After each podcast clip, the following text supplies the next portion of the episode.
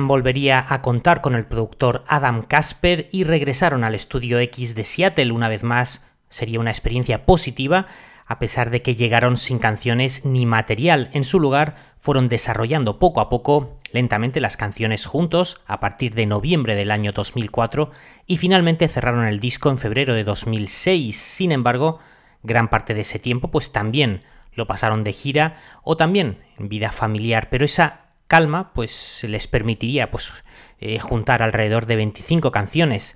Eddie Vedder comentaría que su encaje definitivo requería pues, de la paciencia de un fotógrafo del National Geographic. Antes de su lanzamiento, Pearl Jam había finalizado su contrato con Epic Records y aterrizarían en J Records, con los que, eh, con los que tan solo grabarían eh, este disco, ya que pues, poco después formarían su propio sello discográfico Monkey Range, dada la atmósfera política en el momento del lanzamiento del álbum, un año después del huracán Katrina y a dos años vista de poder escapar de la administración Bush, todo eso marcaría el tono del álbum, canciones como Worldwide Suicide, que habéis escuchado anteriormente, Marker in the Sun y este tema que os ponemos, Army Reserve, fueron muy bien recibidas.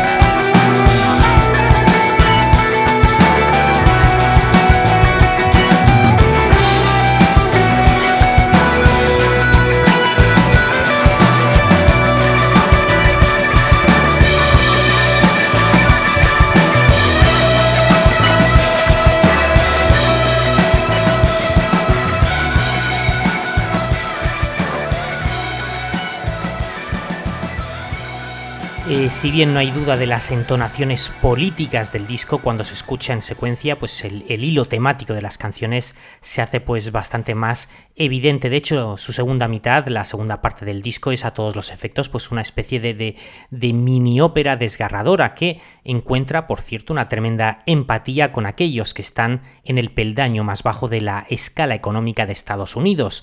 El tema Unemployable muestra la imagen de un hombre de familia que recientemente ha perdido su trabajo. La canción Gone reflexiona sobre el sueño americano y cómo es capaz de esfumarse. Army Reserve, la canción que habéis escuchado ahora mismo, es un retrato de la preocupación que sienten los seres queridos que se fueron de Estados Unidos y combinando un blues soul con una especie de marcha fúnebre, Comeback la canción que os vamos a poner ahora se transforma en una especie de aullido de tristeza que parece pues una súplica de los familiares supervivientes de aquellos que han muerto en los conflictos bélicos.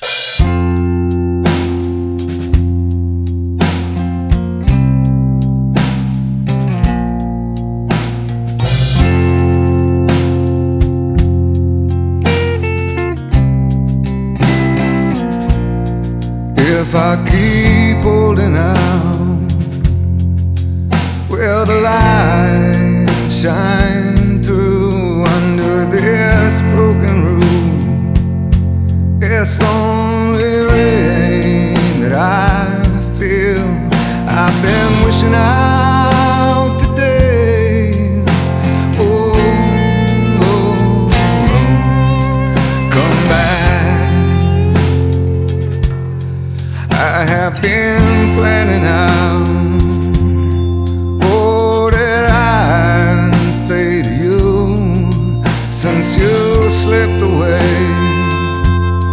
Know that I still remain true.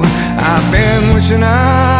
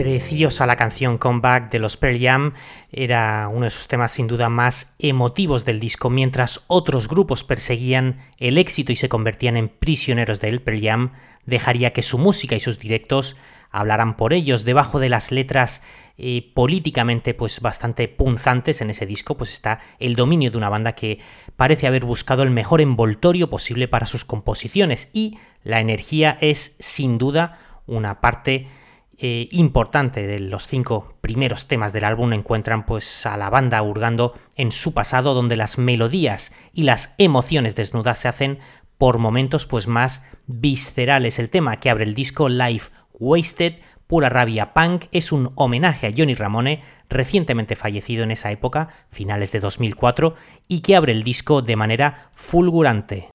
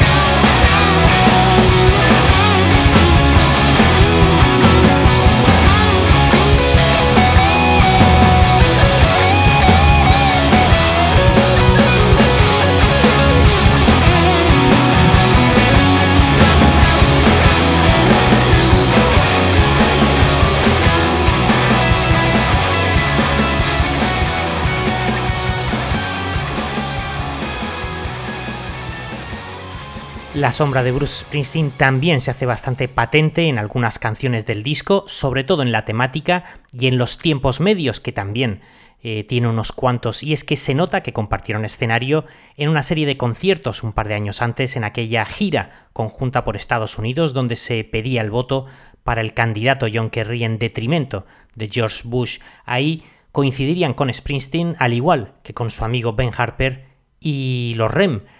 Y bueno, pues nos vamos a despedir por hoy, como siempre, dándos las gracias por vuestra compañía y por vuestro apoyo, y nos vamos a ir con la canción llamada Gone. Mañana más. Chao.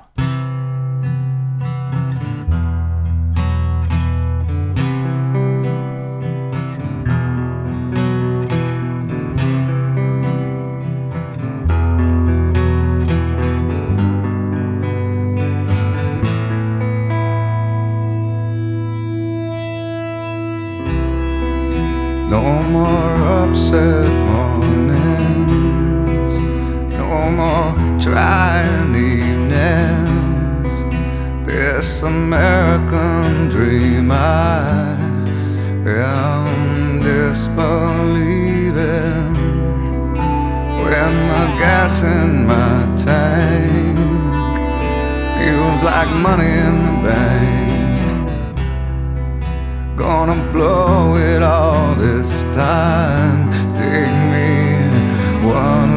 right.